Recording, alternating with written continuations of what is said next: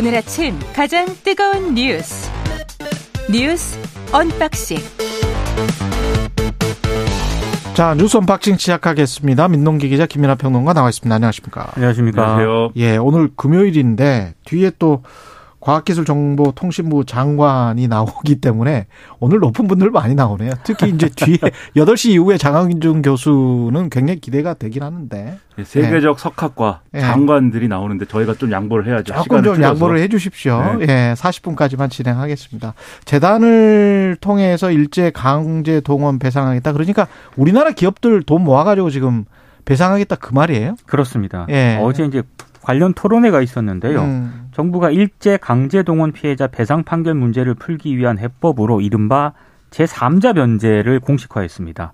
그러니까 행정안전부사나 강제 동원 피해자 지원 재단을 통해서 강제 동원 이제 이 재단을 통해서 피해자들에게 한마디로 이제 보상을 하는 이 재단이 지급 주체가 되는 그런 방식이거든요. 근데 이거는 아마 정부 외교부 서민정 외교부 아시아 태평양 국장이 공개 토론회에서 공개적으로 언급을 한 내용이기 때문에. 정부가 조만간 일본 기업의 배상금 대신에 이 재단이 국내 기업의 기부금을 모아가지고요. 피해자에게 전달하는 그런 내용의 해법을 발표를 할 것으로 예상은 되고 있습니다. 근데 이 문제가 뭐냐면 일단 일본 기업의 배상 책임을 면책시켜주는 것이기 때문에 일단 문제가 하나 있고 또 하나는 한국 대법원이 이천십팔 년에 판결을 한 게 있지 않습니까? 이 판결 취지와도 크게 어긋나는 것이기 때문에 논란이 예상이 되고 있습니다. 피해자 측은 어제 공개 토론에 앞서서 강하게 반발을 했는데요. 뭐 피해자 측은 물론이고 시민사회가 국회 본청 앞에서 기자회견을 열었는데 굴욕적인 해법안에 강력히 반대한다고 밝혔고 피해자 측의 법률 대리인이 임재성 변호사인데 예. 토론에 참석 뒤에 기자들에게 피해자들이 원하는 사과는 강제동원 문제에 대한 사실 인정 그리고 여기에 대한 반성 사과다. 지금 같은 방식의 외교부가 추진하는 사과는 인정할 수 없다. 이렇게 비판을 했습니다. 우리 정부가 이런 식으로 제삼자를 통한 배상금 변제 방식을 공개한 것과 관련해서 일본 정부가 현실적이다. 이렇게 평가를 했다고 교도통신 등이 보도를 하고 있거든요. 마치 받아들여주는 듯한 이게 뭐 완전히 거꾸로 됐어요. 그래서 어, 네. 일본 언론의 일단 보도기 때문에 그것도 실제로 그것마저도 일부 언론의 보도. 그렇습니다. 실제로 일본 정부가 어떻게 반응을 할지는 좀 지켜봐야 되는데 좀 씁쓸한 건 좀 분명한 것 같습니다. 그러니까 이게 지금까지 법적으로는 어쨌든 해결이 안 되는 문제입니다. 그러니까 우리가 어, 우리 법원이 판단하는 내용하고 그다음에 일본에서 일본 정부가 판단하는 내용의 근거 완전히 다르기 때문에 법적으로는 해결이 안 되고 오로지 해결 방식이라고는 한국 법원이 이 전범 기업에 대한 국내 자산을 현금화해 가지고 그렇죠. 그걸로 이제 어, 처리하는 방안밖에 없는데 법적으로는 그렇습니다. 그렇죠. 예. 그렇기 때문에 그, 그 방안을 최대한 피하고자 어쨌든 간에 음. 어, 양국 간에 그동안 논의된 여러 가지 방안들이 있어요. 근데 이제 양국 간에 논의됐다기보다는 뭐 이 그러한 이제 좀 방안을 피하는 방식의 어떤 여러 가지 논의들을 양국의 전문가들이 많이 해왔는데 이번에 정부가 주장하는 이 안은 그러한 여러 가지 방안 중에서도 가장 일본에 가까운 일본 입장에 가까운 안입니다. 그래서 이 안대로 하면은 어, 이 강제동원 피해자들이 가지고 있는 그러니까 일본 정부로부터 받아야 될 채무가 있는 거잖아요. 우리 법원의 판결대로 하면. 그렇죠. 이 채무를 우리 정부가 만든 기금에서 인수를 하는 것이고 우리 우리 기업은 왜 그걸 거기에다가 그렇죠. 돈을 내냐 그러니까 그 기금을 이제 우리 기업들이 돈을 출연해 갖고 조성을 하는데 그 명분은 뭐냐면 예. 천구백육십오 년도 일본 청구권 협정에 따라서 그래서 포스코 이야기가 나오는 거예요? 네, 그렇죠. 혜택을 봤다 이거죠. 그때 수혜를 본 기업들이 돈을 내는 거다라는 논리예요. 야, 근데 진짜 너무하네. 우리 법원의 판결은 그 청구권 협정으로 이 개인의 이 강제동원 피해자들 개인의 이 청구권이 해소됐다고 보지 않는 것이고 그건 사실 일본 정부 관계자들도 과거에 그건 맞다라고 얘기한 바가 있어요. 음, 음. 근데 어쨌든 일본 이 청구권 협정에 따라서 한일 간의 청구권 협정에 따라서 이 문제가 해소됐다고 하는 게 일본의 주장입니다. 근데 어쨌든 백보 양보해서 그러면 이 기금에 일본 기업이 참여한다라고 하면 그나마 그래도 뭔가 그래도 뭔가 이 논리를 좀 만들 수 있지 않을까 하는데 그거는 지금 예, 이 아무도 확언을 하지 않아요. 일본 기업이 참 일본 기업의 참여 여부는 예정돼 있는 상황이 아닙니다. 그리고 여기에 더해서 그러면 최소한 피해자들의 채무를 이 기금이 인수를 해서 그러면 대신 갚아준 갚아준다라고 하면은 이 기금, 이 정부가 만든 기금하고 일본 정부 간의 채무가 그럼 발생하는 거잖아요. 채무를 인수했기 때문에. 그런데 그러면 거기에 대해서 이 기금이 일본 정부에 대해서 구상권을 청구해서 이 기금이 일본 정부에게 그럼 돈을 받아내는 것이냐.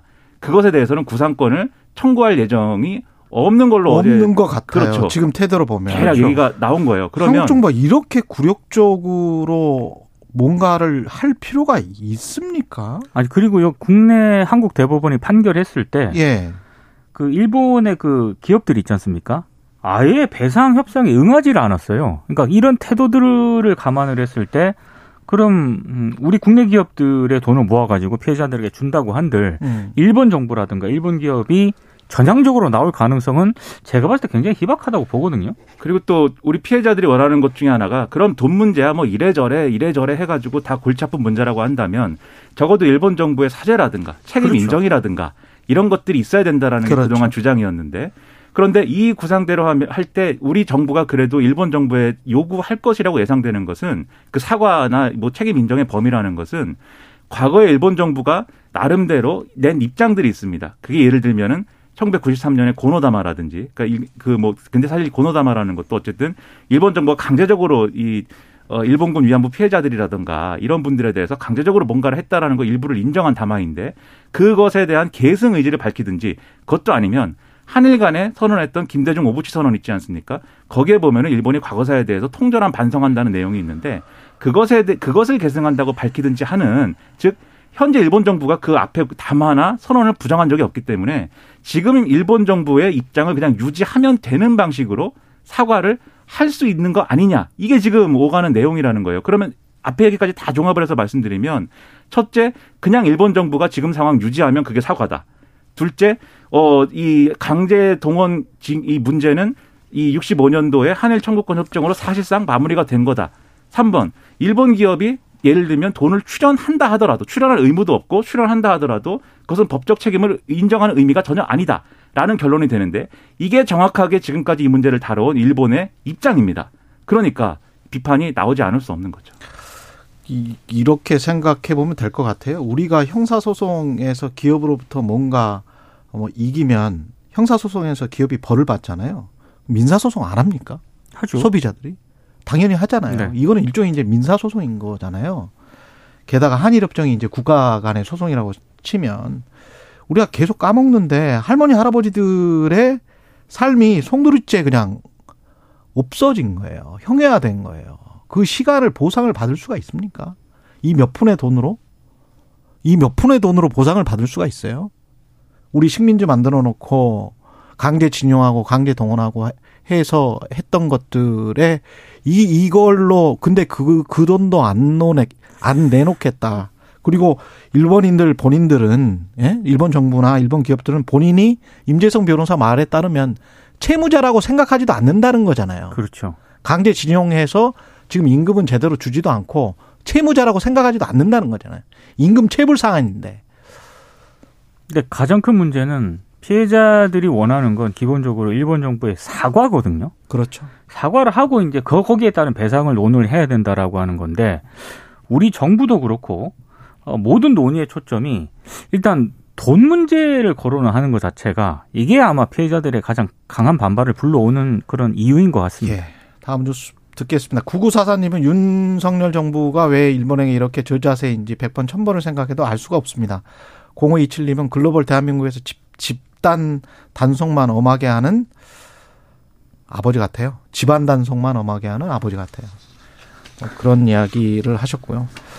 예, 대통령이 뭐 아버지는 아니죠. 이재명 신년 기자회견을 했는데, 야당 파괴를 중단하라, 삼십 조 민생 대책 제안을 했고, 본인의 에, 관련된 사법 리스크를 검찰 리스크로 불러달라.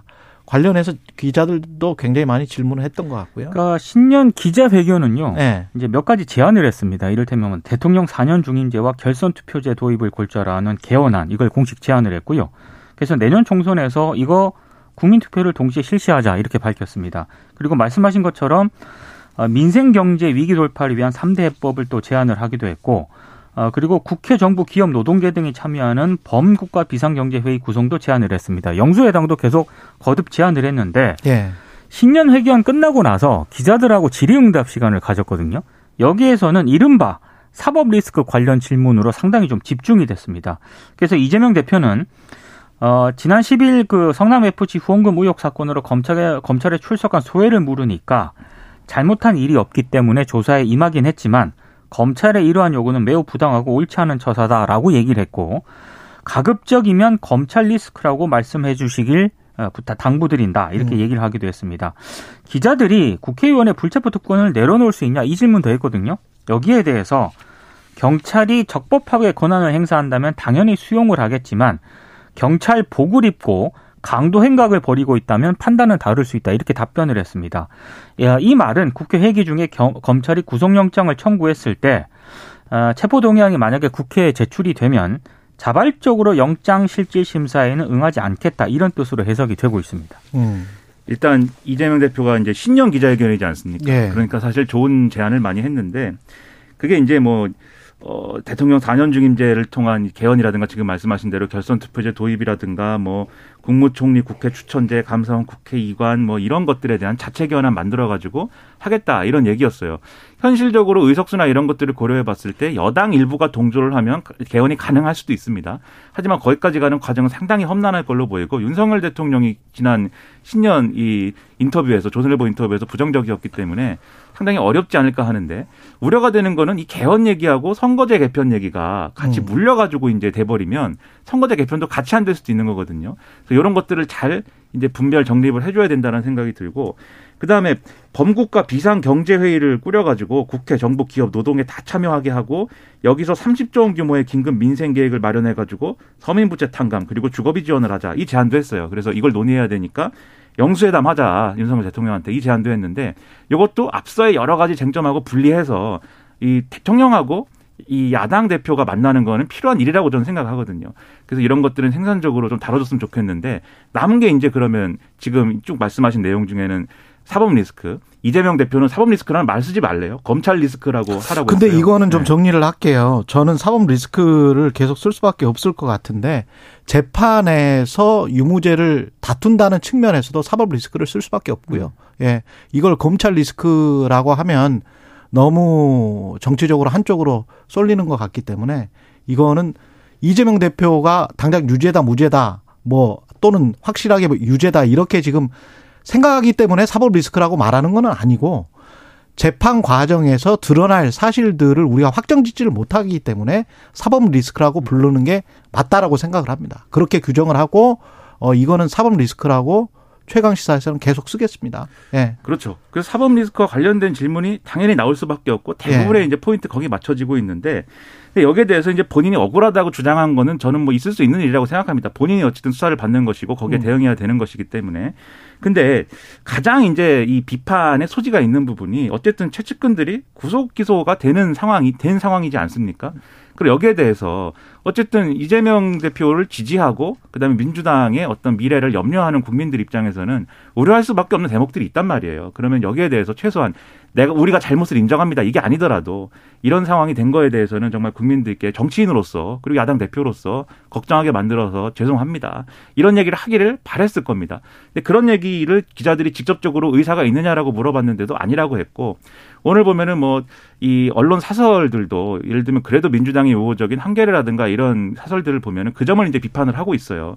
그렇다는 점에서 보면은 앞으로도 계속해서 이제 체포동의안 제출하면 그거 민주당이 가결시킬 수 없는 것이기 때문에 아마 부결시킬 것이고, 그러면 또 아마 검찰은 다른 건으로 이 조사받으러 오라고 할 것이고, 또 이제 또 체포동의안 또 제출하고 뭐 이런 상황이 될 수가 있는 건데, 그때마다 나올 질문들일 거고 그때마다 겪어야 될 일인데 이런 상황으로 계속 가는 게 맞는 것일까? 저는 이제 뭐 당위적으로도 별로 맞지 않는 것 같고 어떤 정치적인 효과로도 부정적인 효과 아니겠는가 그런 생각이 좀 들었습니다. 예. 김성태 전 쌍방울 회장이 자진 귀국 의사를 밝혔기 때문에 변호사비 대납과 관련해서는 수사가 급물살을 탈 것 같습니다. 그러니까 송환 거부 소송을 하지 않겠느냐 이런 전망이 있지 않았습니까? 그런데 하지 않고 국내로 입국하는 쪽을 일단 결정을 했습니다. 언론 보도에 따른 것이긴 하지만 태국 현지 수용시설이 열악하기 때문에 여기에 좀 부담을 느낀 것 같다 이렇게 지금 보도가 되고는 있는데요. 근데 언제 들어오느냐 이걸 두고 언론 보도가 좀 좀 이렇게 나뉘고 있습니다. 일단 원래 쌍방울 쪽에서는 김성태 전 회장의 입국일이 십삼 일에서 십사 일로 예상을 하긴 했는데, 태국 현지의 긴급 여권 발급 절차 때문에 다음 주 초로 늦춰지게 됐다라는 보도가 있는 반면에, 오늘 조선일보 같은 경우에는 어, 오늘입니다. 오늘 한국으로 들어가는 항공편에 탑승할 것이다. 이런 쌍방울 관계자 말을 전하기도 했거든요. 어떤 보도가 맞는지는 일단 정확하게 모르는 그런 상황입니다.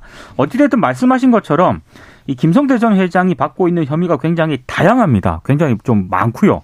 근데 그중에서도 일단 이재명 민주당 대표가 과거 선거법 위반으로 재판을 받을 때 쌍방울이 거액의 변호사비를 대신 내줬다. 이른바 변호사비 대납 의혹 사건과 관련해서 상당히 검찰이 이 부분에 또 수사를 집중하지 않을까 이렇게 전망이 되고 있습니다. 그러니까 이분이 태국에서 계속 뭐 이 핑계 저 핑계 대고 뭐 법적 대응 나서고 이러면서 안 들어오는 것보다 빨리 들어와서 이 문제에 맞아요. 대해서 수사를 진행을 하고 그래서 빨리 결론을 내리는 게 모두에게 좋습니다. 그런 점에서 어쨌든 들어오기로 한 거는 굉장히 잘했다고 보이고요. 관련돼서 계속 보도 나올 거거든요. 이제 음. 그런 점에서는 상당히 뭐 이 자리에서도 계속 전해드려야 되겠습니다만 어쨌든 이 논란은 빨리 끝내낼 수 있다는 점에서는 저는 뭐 좋게 생각합니다. 유권자들은 빨리 진실을 알고 싶은 거예요. 그렇습니다. 예, 언론은 거기에 관해서 최대한 복무해야 될 의무가 있는 것이고요. 그래서 진실을 향해 가는 과정이라고 생각을 합니다. 그 그 이후에 어떤 정치 공학적인 뭐 어떤 계산, 그거는 정치인들이 하는 거겠죠. 예, 그거는 완전히 그 다음의 문제고요. 나경원 부위원장은 오늘 저출산위원회 사직서를 제출할 예정입니다. 이거 언급만 하고 그냥 끝내죠. 정식으로 사직서를 제출하겠다라는 예. 그런 입장이거든요. 그런데 예. 대통령실 입장은 윤 대통령이 다보스 포럼 등에 참석하기 위해서 십사일부터 이십일일까지 순방 떠나지 않습니까? 갔다 와서 뭐 이렇게 검토를 하겠다 이런 입장을 또 오늘 또 밝혔습니다. 예. 그래서 계속 지체될 가능성이 좀 있는 것 같습니다. 그러니까 계속 나경원 전 의원은 전당대회 나가면 안 돼요. 이렇게 하는 것이고 대통령실은 아니 그거는 별로 원하지 않는데 이렇게 하는 핑계인 거죠. 이 사직서 얘기는. 아니 중진인 정치인이 나는 그만둡니다라고 공개적으로 얘기했는데 사직서를 내니 안 내니 얘기하는 게 이상하지 않습니까? 네, 핵심은 그게 아니다. 예, 좀 이상하게 흘러가고 있습니다. 오구이구 님 최강시사 뉴스 언박싱. 예, 정말 하루를 여는 금과 옥조입니다. 감사합니다. 육십 대 중반의 개띠 청취자가 보내주신. 저도 개띠입니다. 예, 오십팔 년 개띠신 것 같습니다. 이번에. 지금까지 민동기 기자, 김민아 평론가였습니다. 고맙습니다. 고맙습니다. 고맙습니다. 케이비에스 일 라디오 최경영의 최강시사 듣고 계신 지금 시각 일곱 시 사십 분입니다.